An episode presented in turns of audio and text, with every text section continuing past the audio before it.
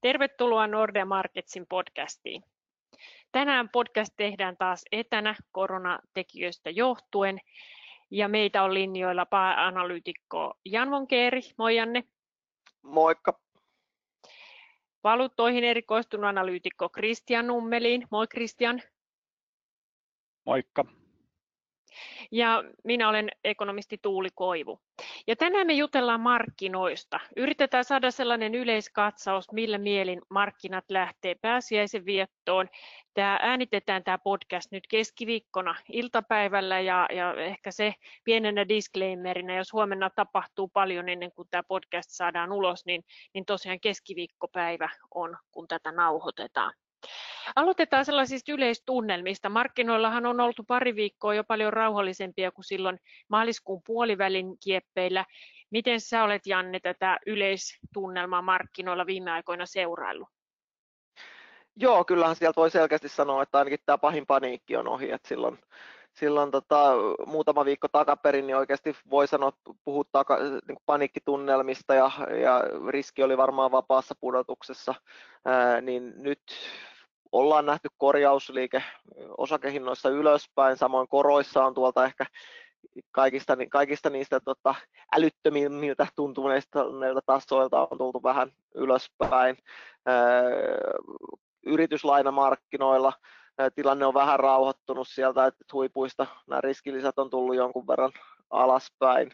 Et niin kuin yleisesti on, on, ollaan nyt niin kuin selkeästi rauhallisemmissa merkeissä. Tietenkin jos noita päiväliikkeitä katsoo, niin, niin, niin, niin ne näyttää rauhallisilta oikeastaan vaan näihin, näihin tähän viimeiseen kuukauteen, reiluun kuukauteen verrattuna. että jos me verrattaisiin vaikka viime vuoteen nähden, niin sitten edelleen päiväliikkeet näyttää aika niin kuin suurilta, mutta ennemminkin nämä on ollut nyt viime päivinä, jos osakkeitakin katsoo, niin ne suuremmat liikkeet on ollut ylöspäin ja sitten sen jälkeen on taas valuttu pikkasen niin kuin alaspäin. Et, et kyllä tässä on selkeästi toivoa markkinoilla ilmassa siitä, että, että pahin voisi olla, olla jo takanapäin. Miten Janne, kun olet melkein parikymmentä vuotta markkinoita päivittäin seurannut, niin mikä sulle on ollut, totta kai tämä kriisin muoto on erilainen kuin finanssikriisissä tai IT-kuplan puhkeamisessa, mutta mikä on yllättänyt tässä markkinaliikkeessä verrattuna näihin aikaisempiin vai, vai onko tällä kertaa saat ajatellut, että no kriisejä tulee ja menee ja tämä on yksi niistä? No nyt on ehkä turtunut tässä niin kuin jo pari viime viikon aikana näihin suuriin liikkeisiin, mutta kyllä, kyllä täytyy sanoa, että, että niin kuin silloin finanssikriisissä muistelee, että, että niin kuin vuosikymmenet markkinoilla olleet asiantuntijat puhuvat, että tämmöisiä liikkeitä ei ole nähty koskaan ja tämmöisiä ei heidän elinikänään tulla näkemään enää, enää koskaan uudelleen. Ja silloinhan ne oli, oli niin kuin tosi kovia. Ja sitten tämä kriisi iski päälle ja sitten mentiin vielä, vielä niin kuin rajummin yhteen suuntaan suuntaan, niin kyllä se, se niin kuin tavallaan herätti sillä tavalla, että, että niin kuin pisti miettimään toisaalta, että onko joku niin kuin markkinoilla muuttunut sitä kautta tavallaan tai sillä tavalla, että, että nyt ollaan, ollaan herkempiä suurille muutoksille tai, tai muutoksille näkymissä, etenkin kriisin alkuvaiheessa, jolloin suurin osa ajatteli vielä ehkä, että, tämä on jonkunlainen notkahdus ja nopea tämmöinen kriisi, mutta että nyt kun ollaan nähty, että kuinka syvälle tässä mennään ja kuinka tota, pahalta tämä tilanne näyttää, niin nyt voi niin kuin sanoa, että ehkä ne rajut liikkeet oli ihan perusteltuja, mitä markkinoilla nähtiin silloin jo kriisin alkuvaiheessa. että nyt, nyt sitten taas kun ehkä jossain määrin on ymmärrys tätä, tätä niin kuin kriisiä kohtaan noussut, niin nyt sitten taas miettii enemmän siltä kantilta, että, että onko tässä nyt perusteita, että, että tavallaan että pahin olisi jo takana. Että, että jos USA-osakemarkkinoita esimerkiksi vertaa niiden historiaa ja katsoo, että kuinka paljon sieltä on huipuista tultu alaspäin, kun talous ajatuu taantumaan, ja nyt jos ajatellaan, että se suurin pudotus, mikä USAssa on nähty, on reilu 30 prosenttia, ja sieltä on nyt toivottu ylöspäin, niin kyllä tässä taantumasta varmaan tulee huomattavasti keskimääräistä syvempi, niin nyt, nyt mä sitten ennemmin mietin sillä tavalla, että, että niin kuin historian valossa en vielä ainakaan uskaltaisi veikkailla, että pahin olisi takana. Niin, kyllähän siellä yllättävän positiivisiakin lukemia joiltain osin edelleen näkyy, vaikka talousindikaattorit on mennyt tosi rajusti alaspäin paljon hurjemmin kuin, kuin vaikkapa finanssikriisissä. Mites Kristian, kun tämä on, tämähän on sun ensimmäinen kriisi rahoitusmarkkinoilla tai, tai talouksissa työuran aikana. Miten sä kuvailisit omia tunnelmia? Onko puntti niin sanotusti tutissu? No joo, kyllähän, kyllähän ne liikkeet on ollut niin käsittämättömiä, ainakin joinain päivinä. Et aika nopeasti toisaalta näihin sitten on turtunut, mutta myös ensimmäinen kokemus siitä, että no ehkä Turkin liiras nähtiin pari vuotta sitten vähän samantyyppistä, mutta et, et semmoiset liikkeet, mitä usein voi nähdä ehkä yksittäisissä valuutoissa kehittyvillä markkinoilla esimerkiksi, semmoisia pystyy näkymään myös ihan, ihan isommissa valuutoissa esimerkiksi, että Norjan kruunu käytännössä hajoaa totaalisesti yhden päivän aikana, niin ei, ei semmoista pitäisi tapahtua. Ja sitten kuitenkin nähdään semmoinen, niin on se merkittävää. Tai samalla korkomarkkinoilla, että, että Italia ajautuu isoihin ongelmiin hyvin nopeasti, saati sitten osakemarkkinoiden liikkeet. Että kyllähän, kyllä niin yllättää ja ehkä siinä päivänä, kun ne tapahtuu, niin niitä aika pitkälti ihmettelee eikä ihan edes vielä, vielä tajuu, kuinka historiallisia ne liikkeet sitten tulee olemaan, mutta toisen puolen on, että aika nopeasti siihen, siihen turtuu, että nyt kun näkee osakkeissa 5 prosentin heilahduksen, niin se tuntuu, että no, että on aika, aika normaalia. Jos on niin 2 prosentin lasku tai nousu, niin se kun näyttää jo pikkuhiljaa niin ammattimaiselta meiningiltä, että et, ei ole semmoista 10 prosentin laskua. Mutta kyllähän tämä sinällä alkaa, alkaa huolettaa, jos on, nähdään paljon kovia liikkeitä. Helposti silloin jotain menee myös, myös rikki. Kyllä. Ehkä voisi todeta, että Christian on saanut tulikasteen nyt sitten kovopintaiseksi tai kaiken nähneeksi analyytikoksi tämän kriisin myötä. Kyllähän tässä monille ja meille jokaiselle on tietenkin tullut isot oppirahat maksettavaksi. Mä katselen enemmän tuota reaalitalouden puolta ja ajattelin tosiaan haastatella nyt enemmän markkinoita tuntivia Janne ja Kristiania, mutta en malta olla toteamatta, että kyllähän meitä ekonomistikuntaakin on vedätetty nenästä viimeinen kaksi kuukautta ihan 6-0. Ei kukaan ole ikinä nähnyt tällaisia niin kuin 30 ja 40 prosentin eh, parisviikossa tapahtuvia laskuja tuotannon tasossa, ja niissä on ollut kyllä ihan samanmoinen ihmettely kuin, kuin noissa isoissa markkinaliikkeissä. Mennään tänään läpi vähän korkomarkkinaa ja valuuttamarkkinaa. Siinä sivussa Janne ehkä jo ja Kristian myös kommentoikin jo parilla sanalla osakemarkkinaa. Jos aloitellaan sieltä korkomarkkinoilta, jotka kuitenkin luo sitten pohjaa monille muille markkinaosille, niin äm, mitkä Janne siellä on nyt tällä hetkellä ne, ne päätekijät? Yritysmarkkinat totta kai siellä on pari viikkoa, kolme viikkoa sitten jääty aika lailla riskilliset nousi ihan valtavasti ja sieltä on tultu hitusen alaspäin riskillisissä, mutta ainakin myös liikkeelle laskuja on tapahtunut ihan Suomea myöten. Miten tällä hetkellä kuvailisit ylipäätään sitä korkomarkkinan toimintaa sekä valtioiden osalta että sitten yritysmarkkinoiden osalta Euroopassa ja Yhdysvalloissa? Joo, kyllä sanotaan, että, että kyllähän se toimii paremmin markkina kuin mitä se, se tässä toimi jokunen aika sitten. että niin kun mehän oltiin tilanteessa, jossa puhuttiin, että USA on treasury-markkina, eli USA-valtionlainojen markkina ei toiminut, siellä ei, ei niin käyty kauppaa tai likviditeetti ei toiminut, ja tämä niin oli, pitäisi olla se perimmäinen turvasatama koko globaalin finanssijärjestelmän takana, ja siellähän keskuspankki on saanut, saanut niin kuin olan takaa tehdä, tehdä tota, töitä, että se markkina on saatu toimimaan ja, ja nyt, se, nyt se taas näyttäisi vähän, vähän paremmin toimivan. Et meillähän oli tilanne, jossa niin kun, käteisen tarve kasvoi hyvin suureksi ja silloin niin kuin, tavallaan ainoita markkinoita, mistä sitä käteistä nopeasti saatiin, oli sitten niin kuin, turvallisimmat valtionlainojen markkinat ja silloinkin saattoi se treasury-markkina vähän, vähän niin kuin tökkiä. Et, et nyt nyt niin kuin Fedillä on tullut liuta erinäisiä operaatioita, joilla on, on tota, parannettu tämän markkinoiden likviditeettiä, että et, niin kuin ehkä suuri yleisö tietää parhaiten nämä velkakirjaoperaatiot, mutta siellä on myös erinäisiä ihan, ihan sitten niin kuin markkinatoimijoille suunnattuja operaatioita, joilla on sitten saatu tämä, markkina toimimaan jälleen paremmin. No sitten korkojen suunta nyt varmaan kiinnostaa, että, että niin silloin maaliskuussahan nähtiin ihan maaliskuun alkupuolella ihan niin kuin tolkuttomia liikkeitä, jolloin korot meni uusiin kaikkia aikojen pohjalukemiin ja USAssakin kymppivuotinen korko lähestyi jo kovaa vauhtia nollaa. Silloin toki osakkeet oli vapaa-pudotuksessa, mutta ajateltiin myös, että et niin kun, tässä keskuspankit joutuu painamaan korkoja vielä entistä alemmas, alemmas mikä sitten vie, vie niin kuin myös pitkiä korkoja alaspäin. No nythän kuva vähän selkiintyy sillä tavalla tai on selkiytynyt, että, että niin kuin EKPkaan, joka ei, ei ole, ole niin kuin sanonut, että korot olisi vielä pohjilla, niin heidän toimissaan ei ole ollut mukana koronlaskuja, vaikka he ei ole uusia laskuja sulkenutkaan pois lyhyen korkoon, niin, niin nämä rupeaa näyttää entistä kaukaisemmalta se, että, että niin kuin ainakaan että koron laskeminen olisi, olisi EKPn ensisijainen vastaus tähän kriisiin. USAssa taas Fed on tehnyt täysin selväksi sen, että he ei laske lyhyttä korkoa negatiiviseksi. Se on nyt siinä vaihteluvälessä 0-025 ja siitä ei mennä alaspäin. Ja niin kuin jos tämä on se Fedin linjaus, niin kyllä se asettaa myös, myös niin kuin jonkunlaisen tason sille, että mitä alemmas pitkien korkojen on, on niin kuin vaikea mennä. Että tavallaan tästä lyhyet korot on taas löytänyt sen ehkä pohjalukemansa, ja tämä on sitten auttanut myös pitkiä korkoja nousemaan ainakin vähän tuolta pohjalukemistaan.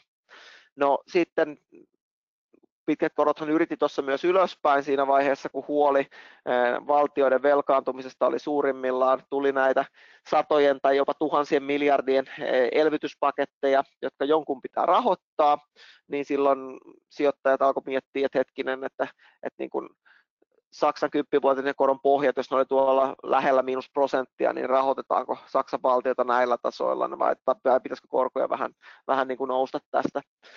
No, korot korjas ylöspäin, ja, mutta nyt se huomio on taas ehkä kiintynyt enemmän siihen, että keskuspankit, etenkin Fedi, mutta myös EKP, niin ostaa kaksinkäsin velkakirjoja markkinoilta, niin ei, ei, ei tämmöisessä ympäristössä sitten myöskään pitkien korkojen anneta hirveästi nousta.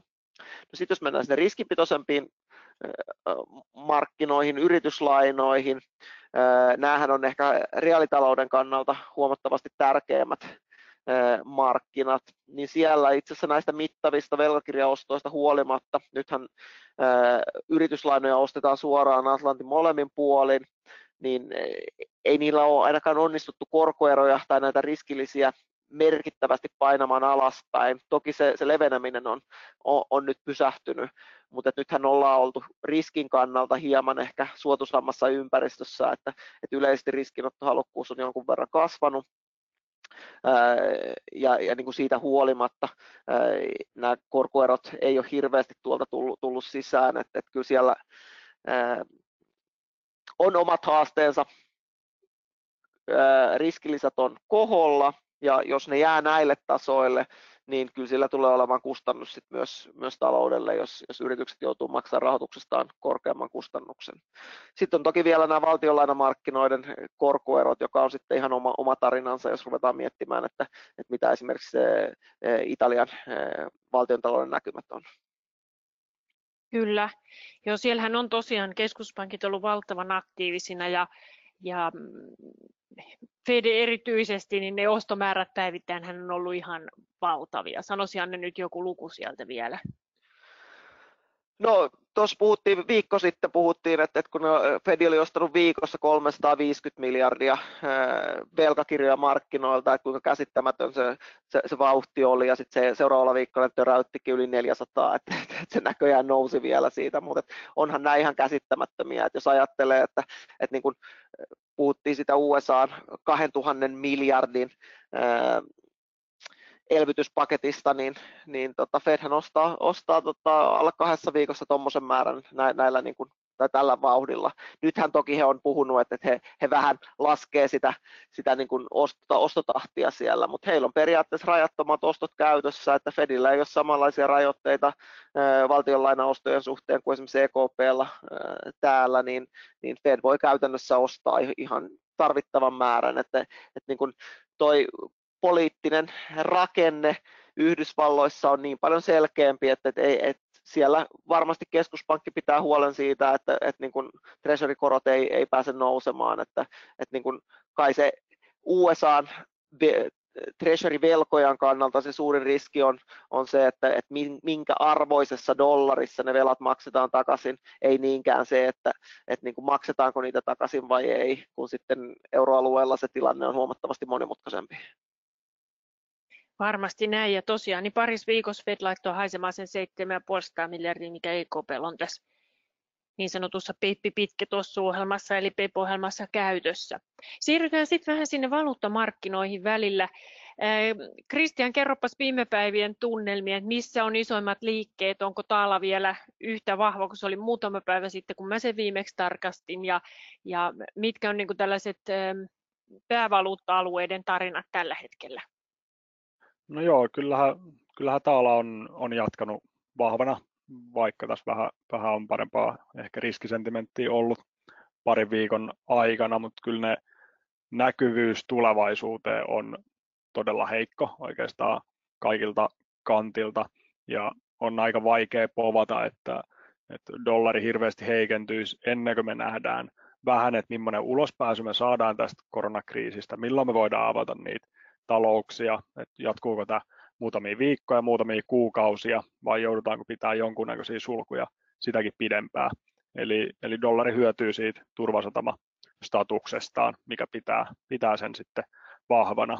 Mutta toki ongelmia ehkä tässä dollarin mielessä voi tuoda se, tai varmasti tuokin, Fedin nämä hyvin, hyvin aggressiiviset toimet, mitä on tehty, se likviditeetin lisäys, kaikki nämä velkakirjaostot, nämä on kuitenkin selkeästi ihan eri mittaluokassa vielä, mitä on edes EKPltä nähty euroalueella.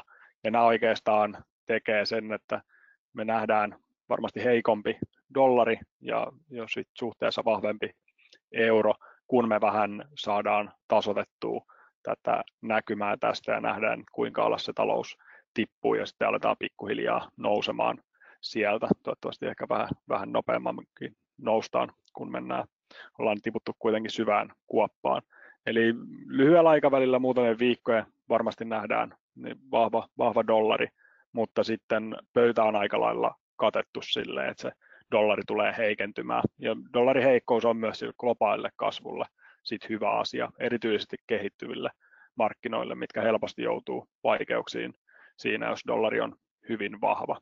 Toinen, mikä on ollut hyvin mielenkiintoinen, on ollut skandivaluutat ja erityisesti Norjan kruunu, mikä on heikentynyt hyvin rajusti ja nyt se on sitten taas viimeisenä parina viikkoina vahvistunut niiltä hyvin heikoilta tasoilta, että siellä oli keskuspankki on myös valmis puuttumaan sit peliin, jos se kruunu heikkenee ilman oikeastaan mitään kunnon syytä. Esimerkiksi, että öljyn hinta ei laske, mutta kruunu heikentyy ja heikentyy, eli, eli on jonkunnäköinen likviditeettikriisi ja markkina ei toimi ollenkaan, niin sitten keskuspankki on, on valmis astumaan peliin, mutta tietysti Norjalle ja samoin Venäjälle paljon tämä koronakriisi on vaikeuttanut asioita, mutta kyllä tämä öljyn hintasota on, on vähintään yhtä merkittävä tekijä. Et kyllähän tuo öljyn hinnan romahdus niin vaikeuttaa sitä tai tuo ongelmia molempiin maihin, niin, niin Norjalle kuin Venäjälle. Onko nyt odotettavissa, että Venäjä ja Saudi-Arabia, ehkä sitten USA siinä jonkunnäköisenä välitteenä, niin miettii näitä tuotannon leikkauksia vielä tämän viikon aikana, niin kuin alkuviikosta oli puhetta? Joo, kyllähän niitä on mietinnässä ja pitäisi tässä loppuviikosta niiden OPEC Plus-maiden kokousta ja tavoituksena tai tavoitteena olisi saada jonkunnäköinen tuotannon leikkaus. Mutta mun on vähän vaikea nähdä, miten siihen, siihen päästäisiin, varsinkin koska markkina on, on jo vähän hinnoitellut sitä sisäänsä, että jotain sieltä tulisi presidentti Trump on toki painostanut vähän Saudi-Arabiaa ja Venäjää, että, että saataisiin tuotannon rajoituksia aikaan, mutta se mitä vaadittaisiin, että USA olisi siinä mukana ja sitten on vähän haastava nähdä, miten USA tulisi siihen mukaan tuotannon rajoituksiin. Ja oikeastaan Venäjältä se idea on ollut aiheuttaa ongelmia myös niille USAn öljyn tuottajille. Saudi-Arabiassa kommentit on pehmentynyt Venäjältä, ei ihan niin paljon vieläkään. Se julkistalous kestää ainakin jonkun aikaa tätä, tätä hintasotaa, mutta varmasti jos siellä alkaa näyttää talousmielessä hyvin hyvin heikolta, niin sitten voidaan sopia rajoituksista, mutta kyllä mä näkisin, että riskit on enemmän kallilla tällä hetkellä siihen pettymyksen suuntaan, mutta olisi se hyvä asia tietysti, että jos sieltä jonkunnäköinen tuotannon rajoitukset saataisiin saataisiin sovittua. Tällä hetkellä se kysyntäkomponentti on, on myös todella pieni, eli, eli meidän kysyntä on ihan romahtanut tässä viime viikkoina näiden rajoituksien myötä ja tulee pysymään varmaan jatkovi, jatkossa tulevina viikkoina myös aika huonolla tasolla. Onko Jannella tähän hyvää kommenttia, mitä mietit, onko USA valmis tuotannon rajoituksiin? Niin, no ky- varmaan Trump voisi olla valmis, mutta onko hän miettinyt sitten loppuun asti sitä, että miten tämä käytännössä toteutettaisiin. Mä luulen, että ajattelumalli voisi olla se, että tuotanto vähän niin kuin tippuu sieltä automaattisesti, koska hinnat on laskenut niin paljon, niin sitähän se todella, niin kuin varmasti tekeekin, että, että tuotanto on jo laskusuunnassa varmasti Yhdysvalloissa, että jos yritetään tavallaan sillä, sillä keinoilla puhua puhua se, että, että hei, että tuo, me, meillä tuotanto laskee jo, että me ollaan vähän niin kuin mukana tässä, mutta että kyllä varmaan Yhdysvaltojen kaltaiselle taloudelle niin olisi haastavaa sopia mistään niin kuin kiintiöistä tai luoda semmoinen kiintiöjärjestelmä ainakaan lyhyellä tähtäimellä, että, että niin kuin lähdetään, lähdetään tämmöiseen mukaan, että eihän ne ole suoraan Trumpin päätettävissä, että, että mitä öljyyritykset sitten Yhdysvalloissa tekee, mutta että toki kaikki on mahdollista, mutta, mutta niin kun, ei se helppoa tule olemaan ja jos katsoo sitä sanailua, mitä, mitä vaikka Saudi-Arabia ja Venäjän välillä on ollut, niin ei sekään ihan luottamusta herätä, että, että, ei, että kyllä varmaan sovun syntymiseen on vielä aika monta estettä. Joo, ja mä oon itse katsonut vähän noita inflaatioennusteita, niin niihin tulee aika, aika rumat tota, uudelleenarvioinnit nyt, kun öljyn hinta on laskenut ja totta kai inflaatiopaineet muutenkin painunut matalalle, mutta siellä mennään niin kuin negatiivisiin lukuihin aika äkkiä, kun, kun laskelmia aletaan tehdä. No, yksi sellainen viime päivien huolestuttava uutinen on tietenkin tullut Britanniasta, jossa pääministeri Johnson on sairaalassa koronaviruksen takia. Miten Christian arvioit, että tämä vaikuttaa Brexit-prosessiin? Näkyykö tämä punnassa? Miten muuten Britannia on, on reagoinut tähän?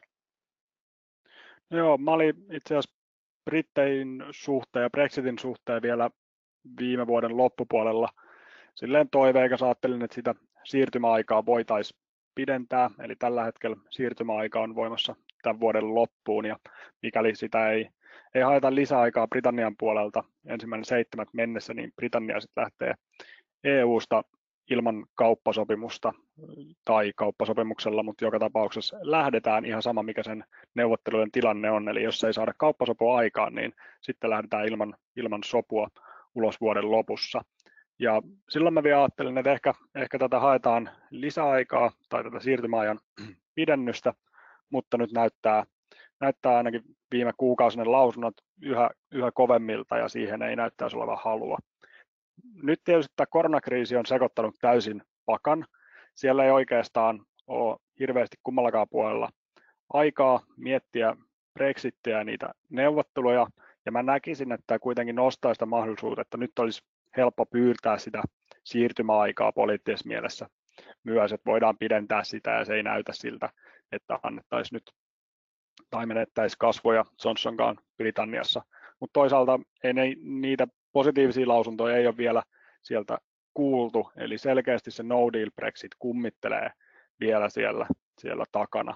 Ja oikeastaan se on se yksi iso syy, minkä takia on, on vaikea Britannian taloudelle ja myöskään punnalle povata mitään hirveän valoisia aikoja, aikoja, jos meillä on näin heikko talousnäkymä ja sen jälkeen sulla on vielä tuommoinen no deal Brexitin riskisiä kummittelemassa taustalla, mutta mä toivoisin, että että siellä kuitenkin jonkinnäköinen talousjärki voittaisi ja pystyttäisiin lykkäämään sitä siirtymäaikaa, jotta, jotta ajauduttaisiin sitten no deal eroon, mitä tuskin kuitenkaan kumpikaan haluaisi ja olisi taloudelle erittäin heikko, heikko tilanne. Joo. No mietitään sitten loppuun vielä odotuksia pääsiäisen jälkeen, millä tunnelmin lähdetään. Ehkä me otetaan vähän kantaa myös asuntovelallisen huoleen. Janne, sä lupasit vähän avata vielä tekijöitä lyhyesti siitä, että mikä ihme on saanut Euribor-korot viime aikoina aikamoiseenkin nousuun, kun verrataan historiaa. Toki siellä nyt vieläkään ei asuntovelallinen sitä Euriboria joudu maksamaan, mutta se tilanne ei välttämättä ole enää kovin kaukana, jos sama meno jatkuu. Joo, siellähän on ollut itse asiassa useampia syitä, että, että niin kuin nämä, nämä, mistä tämä liike on lähtenyt liikkeelle, niin ensin toimihin jo vähän viittasinkin aikaisemmin, että, että markkinat on mennyt tilanteesta, jossa hinnoiteltiin, että EKP vielä laskee korkojaan tilanteeseen, jossa niin kuin nyt ajatellaan, että ehkä ne koronlaskut alkaakin pikkuhiljaa olla takana päin, niin kyllähän se esimerkiksi vuoden Euriborikin, niin sinne mahtuu odotuksia siitä, että mihin EKP-talletuskorko menee seuraavan vuoden aikana, ja, ja jos ne odotukset on, on noussut siellä, niin myös Euriborin pitää nousta. Se on niin kuin se ensimmäinen tekijä. No sitten toinen tekijä, tekijä on tällainen, mitä usein nähdään kriisitilanteissa, tai nähtiin ainakin finanssi- ja eurokriisin aikaan, eli, eli jos riskinottohalukkuus yleisesti heikkenee, eh, markkinoilla on pulaa eh, likviditeetistä, niin yleensä silloin tämä Euriborien niin sanottu pankkiriskikomponentti nousee. Eli toisin sanoen Euribor-korot nousee sitten suhteessa niihin EKPn korko-odotuksiin nähden, ja sitä, sitä liikettä on nyt sitten nähty, nähty tässä myös, että ehkä se ainakin kriisin alkuvaiheissa johtuu, johtuu yleisesti siitä, että, että kun riskilisät kautta linjan nousee, niin usein silloin nousee myös, myös tämä Euriborien niin sanottu luottoriskikomponentti. No nyt sitten viime päivien nousuun on haettu ehkä myös selitystä siitä, että, että, että niin kuin yksi tekijä voisi olla se, että nyt kun nyt kun Fedistä saa dollareita, myös, myös muutkin kuin yhdysvaltalaispankit aika, aika tota edullisin ehdoin, niin on mahdollista, että euroalueen toimija voisikin käyttää niitä dollareita tavallaan omaan rahoitukseensa sillä tavalla, että, että niin kun lainataan niitä dollareita Fedistä ja sitten tehdään tämmöinen koron- ja valuutanvaihtosopimus, eli muutetaankin sitten sitä kautta se rahoitus euroihin ja sitten tämmöisen operaation kautta sitten Euribor-koroille tuleekin myös, myös niin kuin nousupaineita. Että tämä on varmaan monen tekijän summa, mutta kyllä mä sanoisin, että suurimmat tekijät sen nousun taustalla on nimenomaan se EKPn korko-odotusten muutos plus sitten tämä, tämä niin kuin Euriborien yleinen luottoriskikomponentti, joka johtuu sitten siitä, siitä niin kuin, riskinottohalukkuuden pienenemisestä. Toisaalta nämä syyt ehkä johtaa pohtimaan, että kovin paljon siellä ei sitten lisänousuja välttämättä nähdä, vai mitä, mitä itse veikkailet?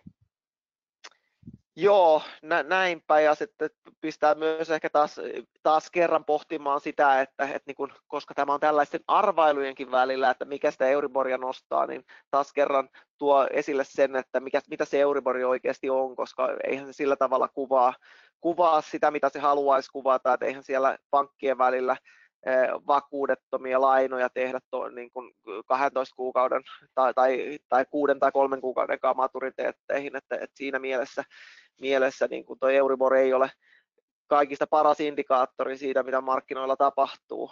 Ja, ja niin kuin sitä mä en usko ainakaan, että se komponentti, mikä kuvaa niin kuin EKPn korko-odotuksia, että se sieltä hirveästi voisi nousta, että, että niin kuin, vaikka nyt EKP on hinnoiteltu pois niitä korkojen laskua, niin kyllä tästä on aika pitkä matka siihen, että hinnoiteltaisiin, että EKP alkaisi korkoa nostaa.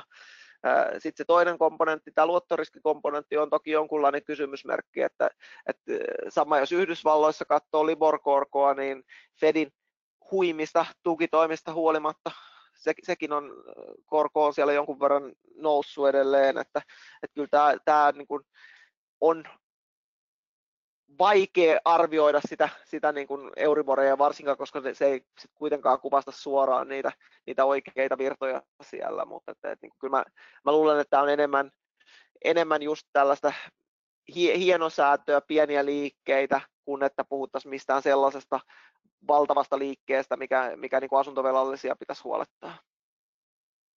Hyvä juttu.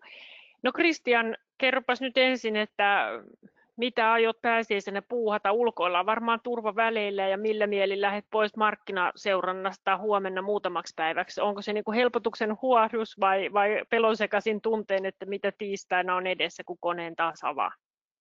Kyllä varovaisen positiivinen on ehkä sen takia, että nyt pystyy ainakin nukkumaan univelat lähtökohtaisesti pois ja pääsee vähän nauttimaan auringonpaisteesta, niin ei tarvitse vaan katsella sitä ikkunoiden läpi. Ehkä myös voisi käyttää aikaa siihen, että Fed on lanseerannut niin paljon erinäköisiä toimia, myös EKP alkaa olla semmoinen kolme tai neljä kirjaiminen viidakko tässä vaiheessa, niin voi selvitellä sit, mitkä on PEPin ja PPP-ohjelmien hienoiset erot ja kaikki muut kivat, mutta kyllähän mä epäisin, että kyllä tässä varmasti nähdään vielä paljon volatiliteettia. Jotenkin haluaisi uskoa, kun katsoo tota talouskuvaa ja kuinka pahuksen synkkä se tällä hetkellä on, että tästä voi tulla vielä, vielä isoja vaikeuksia. Toki toivoisin, että nähtäisiin nopea pomppaus sieltä, sieltä pois ja yrityksiä ei kaatuisi, ne pysyisi pystyssä, mutta kyllä kun noita reaalitalouden lukuja ja indikaattoreita katsoo, niin kyllähän se väkisin alkaa, alkaa huolettamaan. Tuuli, onko sulla sama fiilis niitä reaalitalouden puolelta? No kyllähän tässä vähän sanotaanko nyt näin, että positiivisemmallakin meillä on pääsiäisviikonloppu lähetty viettämään, mutta kyllä mä ajattelin ottaa tämän kuitenkin levon kannalta, että markkinoiden liike ja talouksien liike viimeiset kaksi kuukautta on niin hurjaa, että nyt täytyy ehkä vähän seurata, mitä se virukselle kuuluu. Neljä päivääkin voi olla pitkä aika ja kertoo toivottavasti positiivisia uutisia siitä, että sitä Euroopassakin saataisiin vähän enemmän vähän enemmän tota kuria ja, ja homma lähtisi eteenpäin. Mielen, mielenkiinnolla, Kristian, odottelet sitten, kun se tiistaina lanserat sen lyhennys ähm, sanakirjan meidän kaikkeen käyttöön, että kuinka paljon sieltä niitä lyhenteitä löytyykään. No vitsi vitsinä vietät ilman muuta rentoa aikaa pääsiäisenä. Mitäs Janne, sulla on tietysti urheiluharrastukset mielessä ja Joo, eiköhän ne ole, että, että niin kun, nyt löytyy myös, myös aika hyvin näitä, näitä tota, omien äh, rakennelmien hyötyjä, että mullahan on tuossa mun oma ninjarata pihalla, joka, joka varmaan tässä ehkä pääsiäisen aikana saattaa taas kasvaa. Mulla on sinne yksi idea, mitä mä voisin rakentaa lisää, että, että niin kun, tavallaan treeni puitteet on ihan hyvät, varsinkin nyt kun sääkin näyttää tuosta tota, suosivan, että mä voin lähteä tuonne meidän metsään juoksemaan ilman mitään huolta siitä, että siellä edes törmäisi kehenkään muuhun tai että, että olisi tätä, niin kuin, että, että tämä eristäytyminen mitenkään siitä, siitä kärsisi, mutta toinen on toki, että, että kyllä varmaan tulee enemmän vietettyä aikaa perheen kanssa, että vaikka tässä kaikki on periaatteessa kaikki päivät neljän seinän sisällä, niin, niin aika tiiviisti tässä tulee kuitenkin itse olla oltua niin kuin nenä, nenä kiinni ruuduissa. Ja se aika, sit mikä, mikä löytyy, niin on enemmän sitä, että, että pitäisi piiskata noita lapsia tekemään kouluhommia, että että niin kuin tavallaan tämmöinen rennompi yhteisolo on sitten, ei, ei sitä ainakaan ole enempää ollut tästä, tästä tota, erikoisolosuhteista huolimatta. Et, et nyt toivotaan hyviä säitä, niin tuossa omalla pihalla pystyy tekemään kaikkea kivaa ilman, että, että on tarvetta lähteä mihinkään pidemmälle. Joo, kyllä tämä voi summerata niin, että tunnelmat on ollut aika kummalliset sekä kotona että markkinoilla. Kuulijoille toivotellaan oikein mukavaa pääsiäislomaa ja palataan varmaan ensi viikolla asiaa. Katsotaan silloin, että kuinka rauhallinen se pääsiäisloma sitten itse kullakin oli ollut. Hyvää pääsiäistä kaikille ja kiitos Kristianille ja Jannelle. Moikka! Kiitos, moikka! Moi moi!